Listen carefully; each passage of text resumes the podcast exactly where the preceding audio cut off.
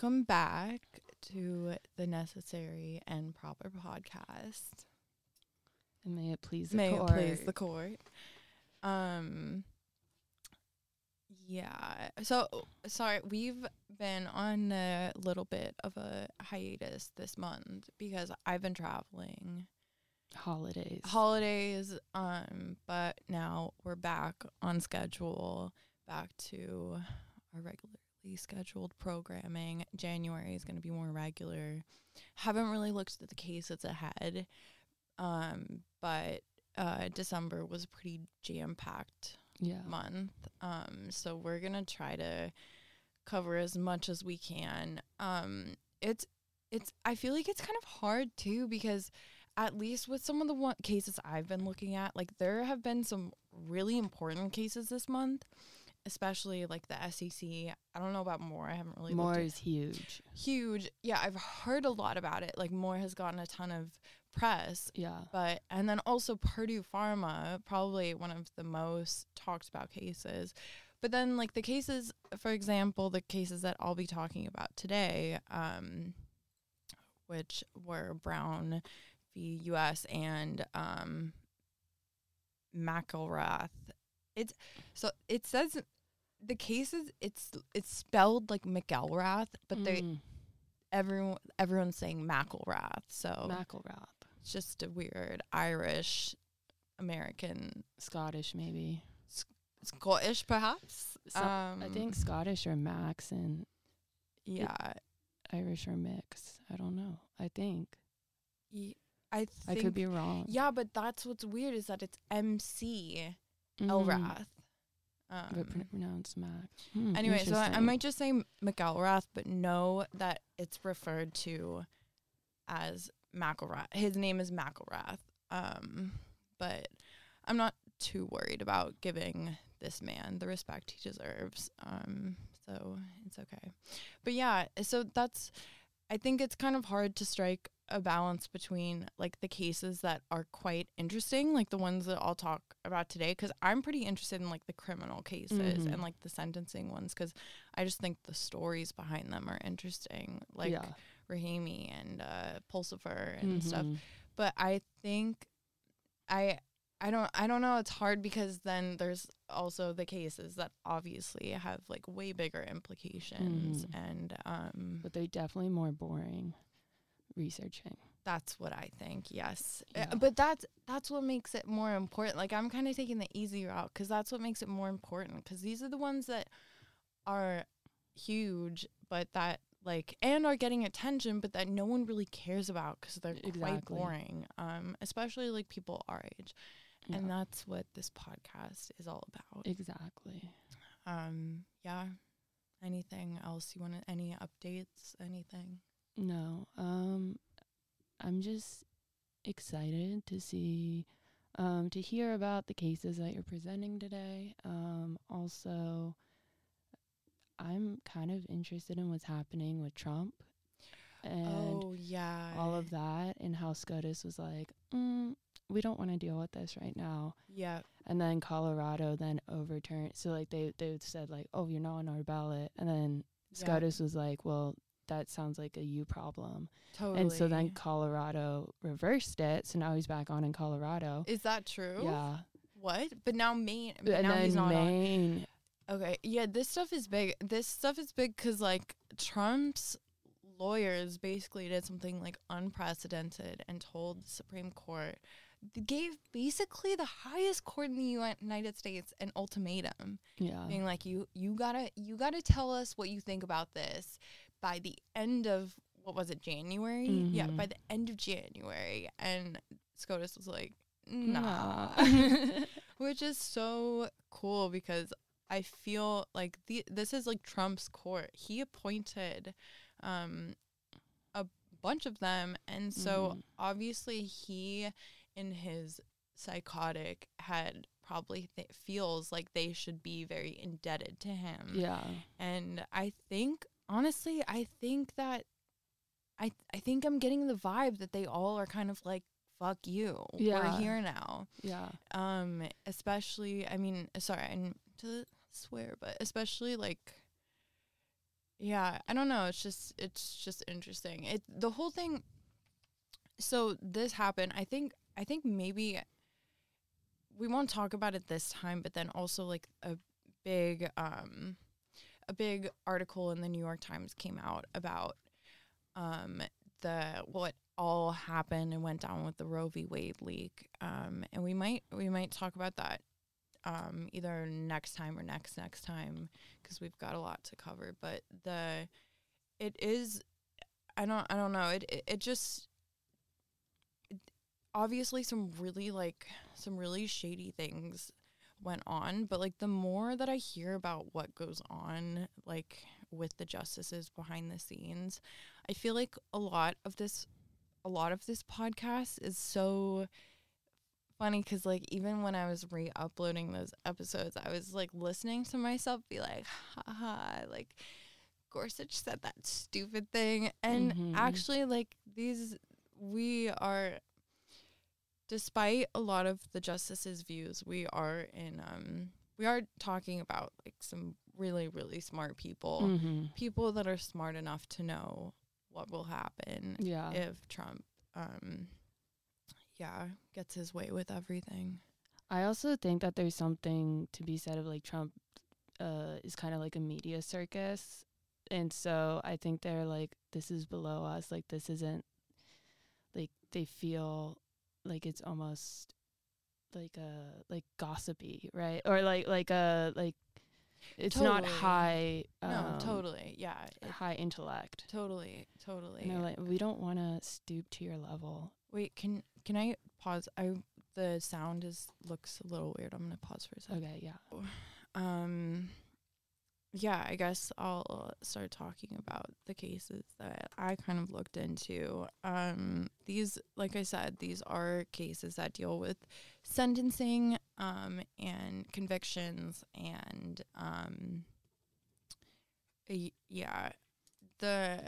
They s- they seem pretty straightforward. So the first one is uh, Brown v. U S It was consolidated with another case um, that w- dealt with kind of the same thing, which I'll mention, but um, it kind of got a little bit complicated when I was trying to deal with both of them because they both they both obviously like uh, Im- impinge on the same end result, but they have different means of getting there and different yeah. kind of uh, situations. So that's how the social media cases were last time. And exactly. My brain wanted to explode trying to remember everything and like exactly. Um, yeah. So th- th- I, this seems like a pretty straightforward case. It's about um, it's uh this guy. It deals with the Armed Career Criminal Act, um, which is basically a sentencing guideline that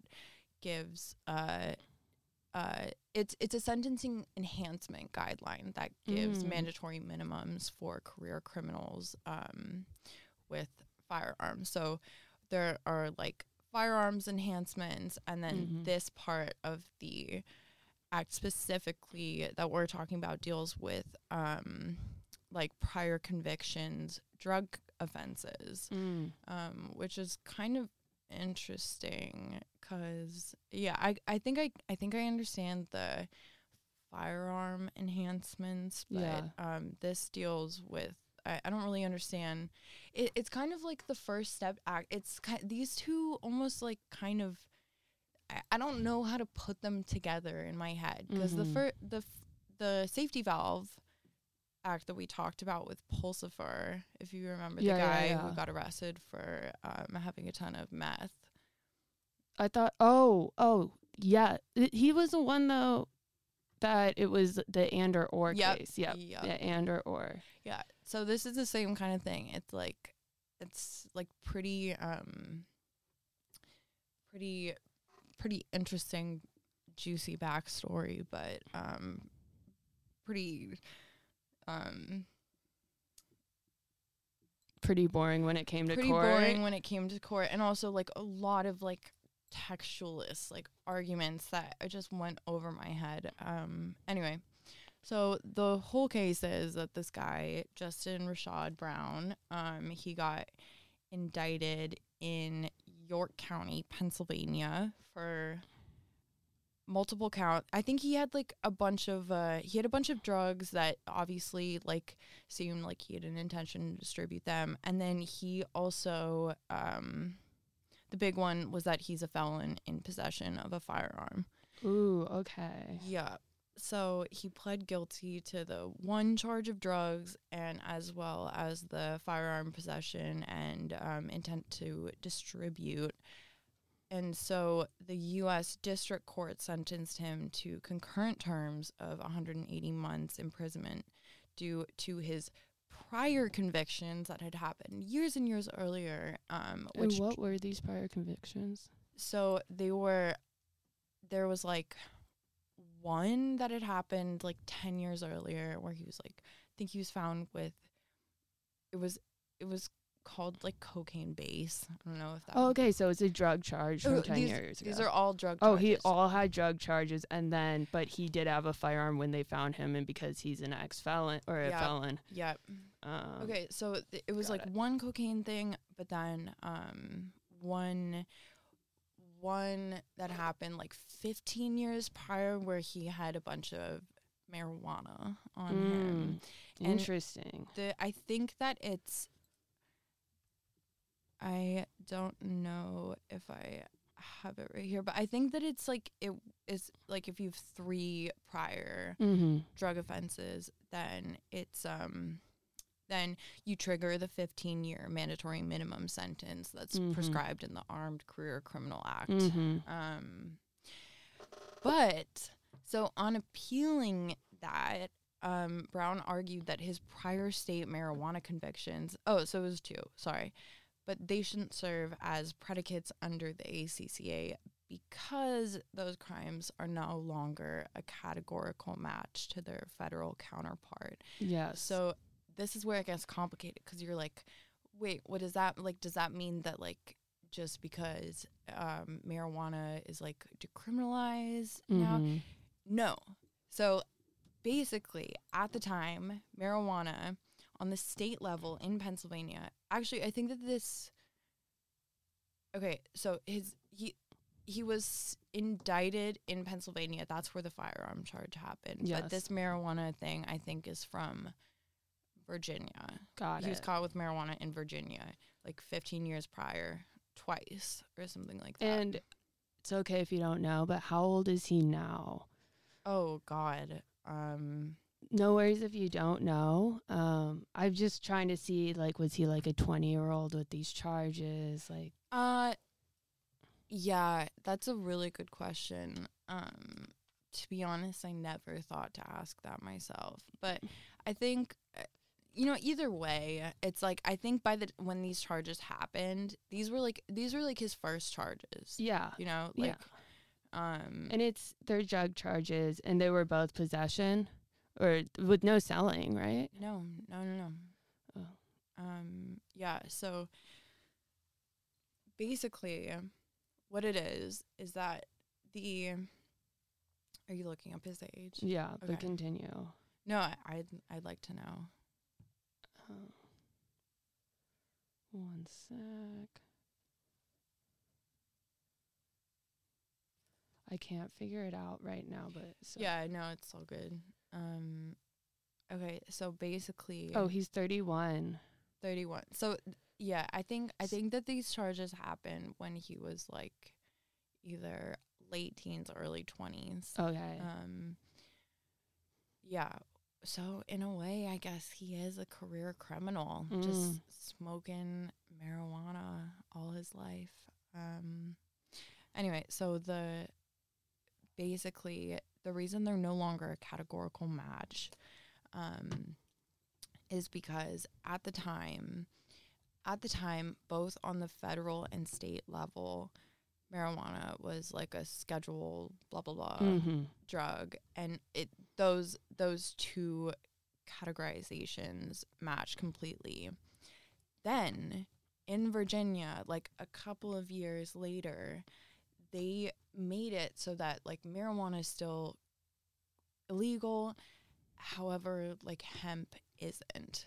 Got it. So look, like they didn't, it wasn't like they're like, oh no, marijuana is legal now. It wasn't like, it was like in California mm-hmm. and like this happened like years ago and now marijuana is legal. Mm-hmm. Like no matter what, if he was caught with marijuana today, he would be um, arrested. But it wouldn't be a felony, right? Or would it? It'd be a That's, misdemeanor? No, I think it would still be a felony because it's not like he has hemp. That's the oh, thing. Damn. Isn't that so weird? Like, yeah, I remember hearing about the Texas law, how people in Texas is like, because of the, like, if you get caught with a dab pen, you, you get taken. And I don't, I think it's a felony offense. Yeah. Yeah. I mean, marijuana, uh, we're in California. So I, there's like, this doesn't make sense to our California brains, but like people still get arrested for like having weed on them. Um, in, including like any kind of T H C, but like hemp. I'm talking like hemp, like, like clothes. Yeah, like hemp, yeah. Whatever. Like it just makes it. So that's what's weird is that this whole argument is that the laws that were in effect on the state level did not, um, at the time, are now different, and yeah. so they no longer match their federal counterpart. Um, but. Uh, okay, okay, I, I'm pretty sure, I'm pretty sure that the federal drug schedules, I'm pretty sure that the federal drug schedule um, for um, marijuana changed as well. Yes. Um, yeah. I, I think that did happen. Also, in regards to Virginia and felonies and marijuana, um, it it has to do with how much you have. Yeah. No, it, that so makes sense. I mean, I th- I, th- yeah. I think he had a I think he had a pretty big amount, but yeah. I yeah think, but I overall, think marijuana case. Is like definitely weird now. Like even Joe Biden came out and wanted to. Uh, Like, look at people that are sitting in uh, jail or prison with marijuana charges yeah, because well, other places, even in California, I think there's still a lot of prisoners. Yeah. Yeah, there are. Guess guess who did that? Guess who did that? Who? Kamala Harris. Oh, yeah. Yeah. Um, yeah, I it, know but that the, And it's like, oh, but, like, what you got convicted of is now legal, so. Yeah, I know that that's why, like, most of uh, the Bay Area is pretty, like, on F. Kamala Harris, yeah, because she Kamala really, she really the took them all to the to the big one yeah. back then. Um, okay, cool. Okay, so the petitioner's argument on behalf of Justin Rashad Brown is that the A C C A requires offenders to be sentenced based on the controlled substance definition at the time of sentencing, mm-hmm. not at the time of arrest. Um, or conviction, um, and that this interpretation aligns with the statute's plain meaning and the here and now approach, yeah, where courts determine the elements of the crime at conviction, and then they decide if it meets the A C C A's requirements. Because, I, I mean, to be honest, this makes sense to me because the A C C A is a sentencing guideline. Yeah. So he, when he was sentenced, like this is this is when you know this is when you're looking at what the schedules are, and it's funny because the uh, in the oral arguments, like the um the petitioner, I didn't read it, but the petitioner brought up one of the amicus briefs. Um, there were quite a few amicus briefs. A lot of them were from like um, what is it called, like. like anti-recidivism mm-hmm. activist groups. Yeah. Um, but then also there was like one, um, there, there was one for, there was one that basically brought up that like probation officers and like state courts, it's going to be, you can't, it's going to be quite like onerous for them to look over like past federal schedules. Mm-hmm. Um, at the time of uh, arrest, like, and to be poring over this thing instead of just looking up what it is here and now. And actually, it was like pretty funny because uh, I think, w- I think Alito was like But anyone who's, like, tech savvy, I mean, not us, but anyone who is could do that. And um, the petitioner was like, no, actually, the amicus showed that it took it takes quite a bit of time to do that. And, um, yeah, I mean, it's just it's just more bureaucratic bullshit to handle. Mm-hmm. Um, but then later when the respondent, and I'll bring up his argument, but when the respondent came up and they brought up the petitioner's argument that it would be too complicated to refer back to past schedules and stuff, and that there's actually not one coherent database that holds mm. all of this stuff. It's really like a mishmash of looking through all of these different databases, and th- not all of them are, like, readily accessible. Um, That's crazy. Yeah. But it also makes so much sense. And they will be, you know, like, mm-hmm. it's, it, they will be. I just got, you know, things are behind. Um, but the respondent, when they asked him this, they're like, oh, yeah, but what about your, I love how they always call the petitioner when they're talking to the respondent, they're like, but your friend on the other side. Yeah. You know, it's I love very cute. Yeah, my friend on the other side over there. So and weird. You know they hate each other too, right? Like they're like, mm. yeah, um, but yeah, super super weird. Um, Everyone's a friend. Amicus, the amicus briefs are like friends of the court. Oh, we're all yeah. friends over here. Yeah. yeah, all good. Um, but the respondent was like, actually, one simple Google search will do. Yeah. Um, which I don't know. I don't know who's right, but I, I kind of I kind of tend to trust the amicuses. Mm-hmm. Um, anyway, so the respondent's whole perspective was basically that um, the United States argues that the A C C A's text directs courts to consider the controlled substances list in effect at the time of the straight crime, and they emphasize that the A C C A is meant to punish past crimes, so the appropriate sentence should reflect the crime at the time of the conviction, not at the time of sentencing. Um, and, yeah, so it it was really, for, like, such a, for such a pretty straightforward crime, it was, like, actually a very nuanced argument that was kind of just about the application of current law, um, like mm, like arguing that sentencing courts should use the drug schedules that are current, or it's a it's a looking back versus forward yeah. looking approach. Um, I I'm one to like that we look at current. Right. Right. When looking, because, and I also think this is a very powerful case when it comes to um, people who passed uh, marijuana offenses. Right. And if this case just says, listen, like marijuana, not the same. Exactly. Then it also helps so many people because mandatory minimums is a lot. Yeah. And also, like, the whole thing about the A C C A is that it's meant to incapacitate only the most serious offenders. Yeah. And so using outdated schedules would, like, completely ignore Congress's choice to change these schedules. Um, yeah. And probably, you know, if you look at the intention of why the ar- the A C C A was written is, like you were saying, recidivism. So exactly. And then also um, what's interesting, uh, we talked about this with Rahimi, I think, um, but the whole, like, leniency approach, mm-hmm. you know, how the the justices are inclined to use leniency with the defendant mm. um, in the case, which so is would be the United States, though. Right? No, it'd be Brown. Oh, it's United States versus Brown. Well, because Brown is the defendant at the core of the case who is being convicted. Oh, that makes so much sense. I don't know why I thought it was Brown versus, you know. Okay. Yeah.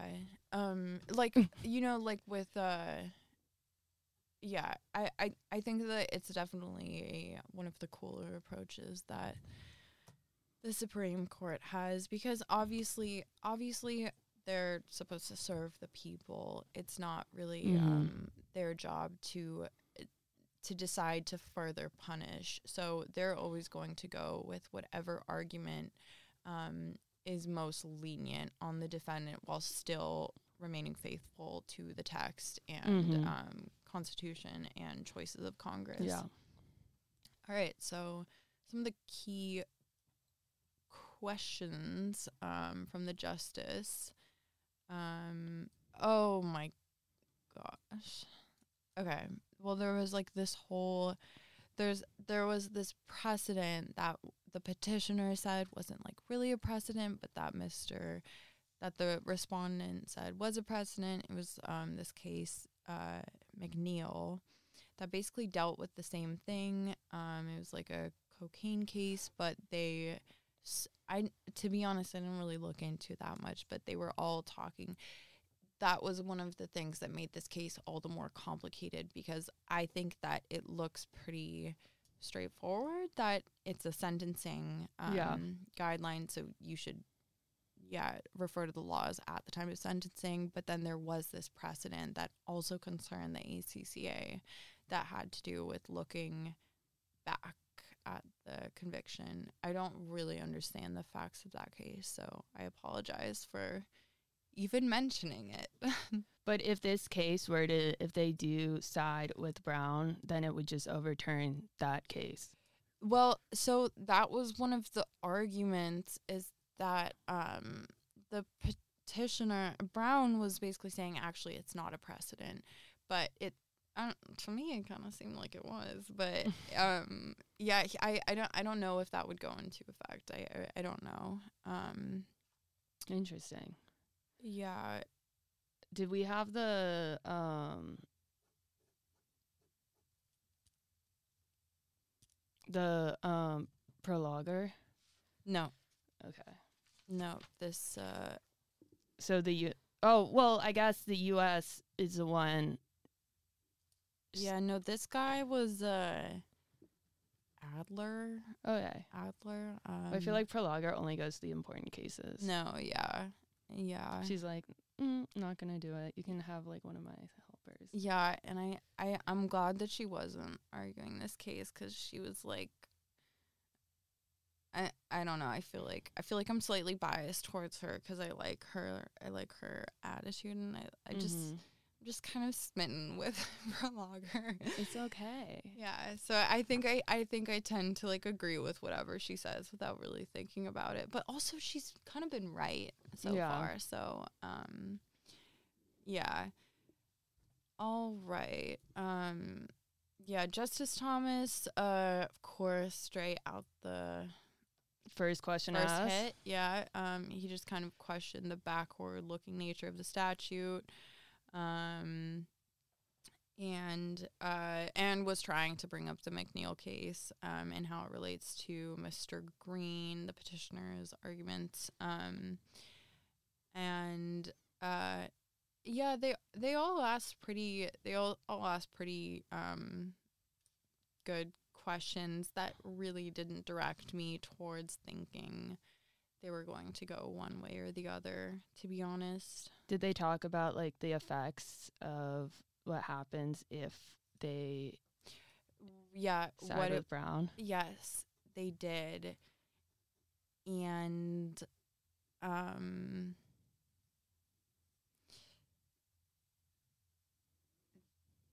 Yeah, they did not, they did a little bit, like, um, Adler did. I can't, to be honest, I can't really remember, um, what they meant, but the outcome, no matter what, will significantly impact how prior convictions are assessed, mm-hmm. and will kind of, uh, I, I don't know, I, I think they'll kind of change the dynamic of the law and uh, the legislative intent of the law. Um, well, I hope that they um, look at the pa- uh, the the present rather than the past. Yeah, and that this becomes a way that we look at sentencing. Yeah, and because I feel I think that that's the way to go, and I would like to see a future where that happens. Yeah, exactly. Like, what even is the point then? You know, like, what do you? I don't know. I thought, um... I think they'll go with it because they're inclined to protect Brown. I think they will, too. Um, and it was it was cool to hear, like, Thomas and Gorsuch were all, like, really probing this, like, backwards-looking approach. Um, and yeah, yeah. I, I think I think they're more they're obviously more concerned with the um, potential impacts of any like statutory amendments. Um, but all in all, I think um, yeah, I, I think they I think they're gonna apply the rule of leniency. So that's uh, that's what I think about that. Well, that's exciting. I hope that the I feel like the judgment will come sooner rather than later, like their opinion. Yeah. Um. Yeah, so that's going to be fun to see how they decide. Yeah. Because I think y- we can know that all the um, progressive, the liberals, are going a certain way. They're going to side with Brown. So that's Kagan, Sotomayor, and um, Jackson. And so all we need, all... all they need is two other people to, I feel like Barrett might, I don't know, Cav or Alito, Gorsuch. I don't, Gorsuch is, I don't know. But I, I have a feeling. I'm kind of, uh, honestly, I was like, I was liking his questions. I'm sick of Gorsuch. Mm. I'm sick of, he, he makes like, he makes all these little jokes, you know, like he's always, he uses this weird, like sardonic, like condescending tone of voice when he like talks to the um, arguers, it, that I, I really don't appreciate. Yeah. Have you have you gotten that? Yeah, I, I just don't. Fi- every time he talks, sometimes I'm like, oh, okay, like you, oh yeah, you're like the the ninth. I feel bad saying that, but he's just like not to me is very. He's not impressionable. Yeah. Um. Yeah. Okay. Um. Okay. Well, I guess I can just start talking about the next one now. Okay. So, what is the next one we're talking about? Well, this one, quite. If you've if you've ever watched like trial shows, or you've ever like listened to like true crime and um. And. It, anything like that, you might be kind of familiar with the facts of this case. I actually don't really have notes on this case. I'm kind of just gonna oh, just do it, freestyle this. But um, yeah, I have I have the most interesting points of the case and the arguments kind of on the top of my head. But um, basically, this case is about double jeopardy. If and what's the case called? Oh, um, McElrath v. Georgia. Um, are are you familiar with what uh the double jeopardy clause is? No, talk to me about it. All right. Um, it's part. It's in the Constitution. It's uh, I think Seventh Amendment. Okay. Um, it has to do with basically if someone is um not if someone is goes to trial for a crime and they're acquitted, they can't be tried for that crime again. Yes, yes, I know this. Yeah, no, yes. Exactly. So this is why this is why like the um why some cases like you know if you ever follow like major crimes in your area, you're like, why haven't they tried this yet? Mm-hmm. It's because it makes it so that obviously prosecutors need to gather as much evidence as they can because they can only get it right once. And if yeah. they don't get it right, then they can't try again. Yeah. Yeah. That's um, why it takes a while sometimes. Yeah. yeah. The case is still young. Yeah. You gotta, you gotta really, the, the gears of, uh, Gears of justice sometimes move quite slowly. I don't think it's just sometimes. It always does. Always. But then you have to say, like, you have the right. They're one of the rights. Especially in this county, L A yeah. County. You have the right to a, um, what is it, a fair and quick trial. Yeah. Which is interesting because sometimes it doesn't happen too quick. Yes. And you know who's God in the courtroom? The jury. Yeah. You like even if even if the jury w- we'll talk about it, but sometimes you might not agree with the jury. Doesn't matter. Jury's always right. Mm-hmm. Um. Yeah. Well, that's why a lot of people. What do they do? Uh, the I know oh, Trump is doing it. Uh, yeah. Uh, uh, case without a jury. Yeah. Um. So the judge it? decides. Yeah, yeah, yeah, totally. Which honestly, I think that I would go. Juries are so unpredictable. Like it's just, yeah, it's scary. And it's supposed to be like a jury of your peers, but like who are your peers? You know, like. Well, I think both of the lawyers get they, to pick yeah. sex, and so then they interview, and then they're like, "Ooh, I want them," and no, I want them. Totally. Yeah. It's uh, it's interesting. My biggest uh, frame of reference for like juries and th- I mean this is a civil trial, but the Johnny Depp Amber Heard case, oh. um, yeah, can never be tried again. Anyway, and then also what I was gonna say one last thing I forgot. Oh, it makes me think about like like in like the old like Sopranos or whatever when they would be like, okay, let's go after the jurors, and that that was like their way to like right, right. Yeah, yeah, all of a sudden these, I didn't finish The Sopranos, but, you know, there jurors will just end up dead. Yeah, and yeah. It's like, oh, no. Oh, no. All right, so, yeah, this case is, this, like we said, gears of justice turn slowly. twenty twelve, teenager boy Damien McEl- McElrath stabbed his mother, Diane. Mm. Um, he washed up. He called nine one one, and he talked to the dispatcher, and he's like, I killed my mother, but it's okay, because she was poisoning me, so I was right to do it. Um, yeah, he stabbed her a bunch of times, and they show up. They're like, um, what do you mean? Like, what do you mean she was poisoning you? He gets all these psychological evaluations done. Mm-hmm. They figured out that he is schizophrenic, has all these mental delusions. Got it. Um, that's what the psychologist thought. So then a few years later, this is really complicated, and this is where you're kind of like, oh, should juries have this much power? So when he was tried for it, the jury found him not guilty by reason of insanity on the charge of malice murder, meaning that he had lacked the capacity to distinguish right from wrong, or that his delusions meant mm-hmm. that he lacked criminal intent. But on the charges of felony murder and aggravated assault, the jury found him, quote unquote, guilty, but mentally ill. Mm. Yeah. So it makes no sense. You're like, how can you, how, how can you, how can you say that he's guilty for like aggravated assault, but mentally ill, but then also drop malice murder? Um, like so what, sorry, what's malice murder? Malice murder means like, uh, it's y- y- like murdering with malice, like with okay. bad intent. So, yeah. Which, yeah.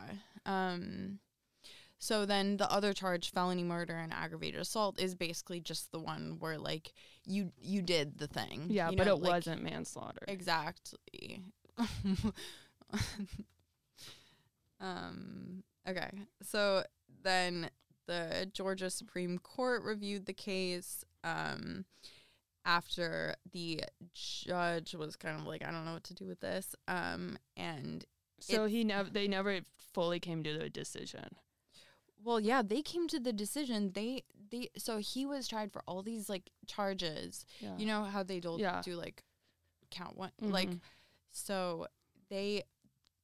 That's what they decided. The jury decided that he was not guilty for malice murder, but for some reason he was also tried for felony murder and aggravated assault, and on those counts they found him guilty but mentally ill. Um, all right, so the Georgia Supreme Court reviewed the case, and it said that the conflicting verdicts were so illogical as to be repugnant, which is, for some reason... Like, I think it's a Georgia-specific thing because no other, from what I found, no other state Supreme Court has said, like, that a case is repugnant and that, like, um, therefore they could try McElrath again, McElrath again, mm-hmm. which is what the Georgia Supreme Court said. The Georgia Supreme Court said, mm-hmm. it makes no sense, it's repugnant, therefore we're going to try McElrath, McElrath um, again on all three charges. And that because it's repugnant, that it creates an exception to the U S Constitution's double jeopardy clause, which, like I said, says that once someone is acquitted, they can't be retried. Um, yeah, so then then that's what basically... Um, uh, but how can they do that? Right. Okay. How can they? Well... Apparently, there's this thing called repugnancy or whatever. I don't know if it's so like a codified law. So they're going to basically say repugnancy or repugnancy is um, unconstitutional. Is that what this? Well, that's what. Or I is it constitutional or unconstitutional? I, exactly, is what the question is asked. Exactly. McElrath is basically saying, like, he's citing double jeopardy and saying, "You guys can't try me again." Um, Yeah, so basically um, in the arguments... Uh, and McElrath is the plaintiff and George is the defendant in this? Um, let's see. So it's McElrath v. Georgia, right? Not Georgia v. McElrath. Right. Okay, perfect. Then yeah. He's going after Georgia. Right, exactly, because be- he's going after Georgia because they decided that yeah. he'd be retried um, for all three. So basically, like, from what I gathered from the oral arguments, it seemed like judges, all the justices across the whole ideological spectrum seemed to say... once someone has been acquitted, they can't be retried. Um, mm-hmm. And this is, like, this is a massive thing. You know, it's, like, I think, as we've seen, the justices are very, very hesitant to go against any um, really, like, it's not even just that it's, like, the Constitution, but it's, like, the, I don't, I don't know how to explain it. Okay, like Gorsuch, um, as he put it, he said, two hundred thirty years in this country's history, we have respected requittals without looking into their substance and without looking into how they fit with other counts, and said mm-hmm. a jury is a check on judges. It's a check on prosecutors. It's a check on overreach. Mm. It's a part of our democratic system, and we do not ever talk about whether they make sense to us.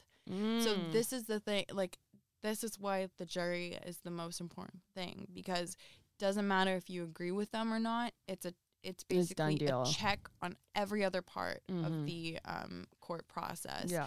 And this is the thing. I mean, as we know, like, the um, courts and justice in this country are very, very flawed.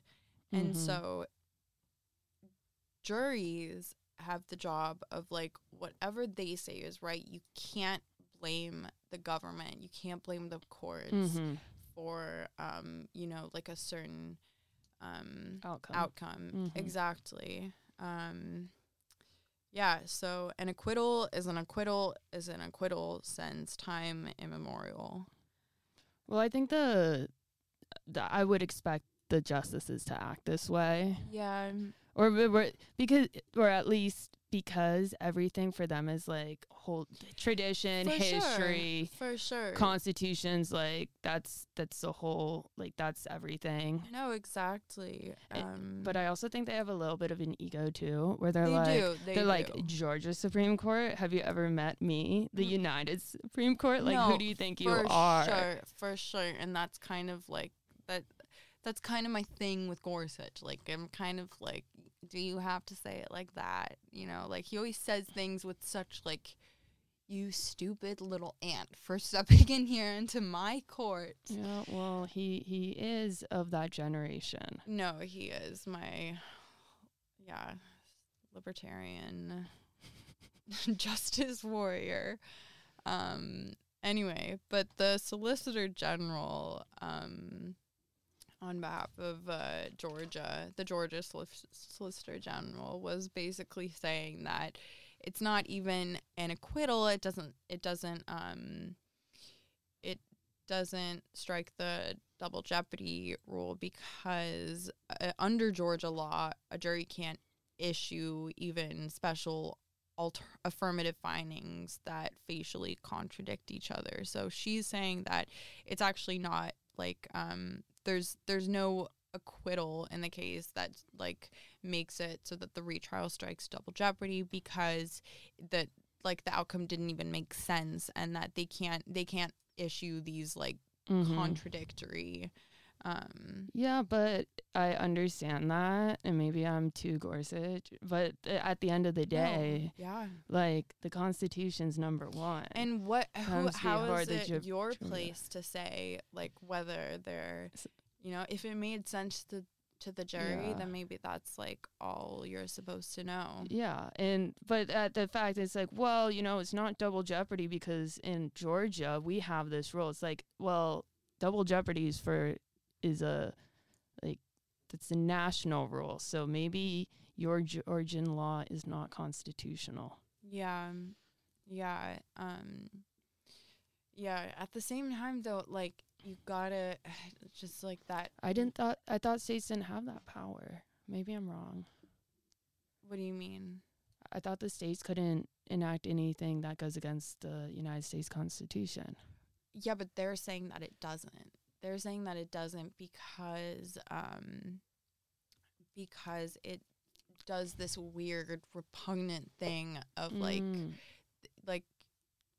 It's the whole, how can a defendant be both sane and insane? You know, like how can... I, mentally ill and insane. Yes, but an, a whole insanity plea basically says you're not guilty for the crimes that you committed at the time that you were insane because you were insane. So how can you be, how can you be like let off mm. because you were insane but then still charge because you were culpable but mentally ill? Like it just, it... it I, I see it as... It he's really insane, so he's not able to commit a malice murder.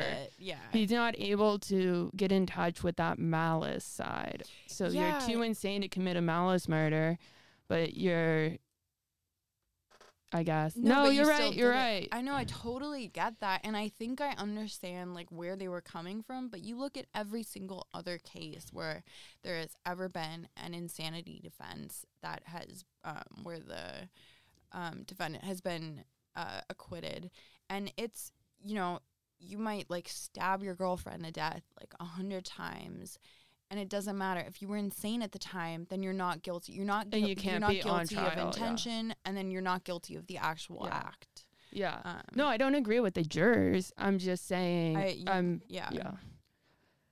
I I just don't understand how Georgia has this repungency thing. Yeah.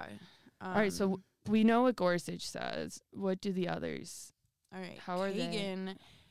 Everyone else seemed pretty like pretty on board with uh, McElrath. They said when a jury, Kagan said when a jury came, comes back with inconsistent verdicts, we don't really know what happened.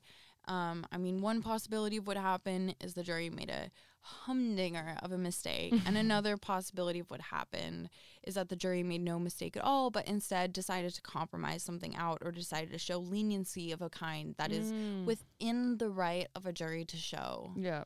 Um, uh, Ketanji Brown Jackson added, even if we know that they're inconsistent, so what? I mean, the point mm-hmm. is that we've said a jury can issue inconsistent verdicts, mm-hmm. quote. Yeah. So, um... I think they're all going to side with McElrath, and uh, Georgia Supreme Court is going to get a little slap on the wrist, or probably more. Now, no one... Li- I feel like... Th- yeah, and then they... Their repungency... Repungency? Re- yeah, repugnan- repugnancy? Repugnancy yeah. will be gone and deemed unconstitutional. Right. Yeah, so I th- I think they're going to side with um, McElrath. Um, and it's also it's also about the leniency stuff, you know, mm-hmm. like it's not only about like whether it's like constitute like this this case really doesn't seem as nuanced to me as uh, Brown v. U S, yeah. but at the same time, yeah, I don't know. It just, yeah. It is. It is an well, interesting it's, it's, one. Well, it's it's. But the reason that McElrath is going after Georgia, it's less to do with like his outcome. Like it's not about like whether he was schizophrenic or not schizophrenic or whether it didn't make sense. It's h- that him going to Georgia and be like, "Yo, you can't do that." No, for sure. But also, they were going to try him again for all. So what if he went to court again and they found him guilty on all three charges? You know, then he'd be effed. But you can't try someone again. All right. Yeah, sorry. but. That's that's what he's saying. No, I know. That's okay. Why I side with him. That's why I can't see what Georgia thinks. Totally. They yeah. should just split off from the United States then, if they no, want to like have their own rules that don't follow the Constitution. No, you're right. It's it's unprecedented. Mm. Um, and they're the only state that has these rules. The they're the only state. Yeah, they're the only state where this is like.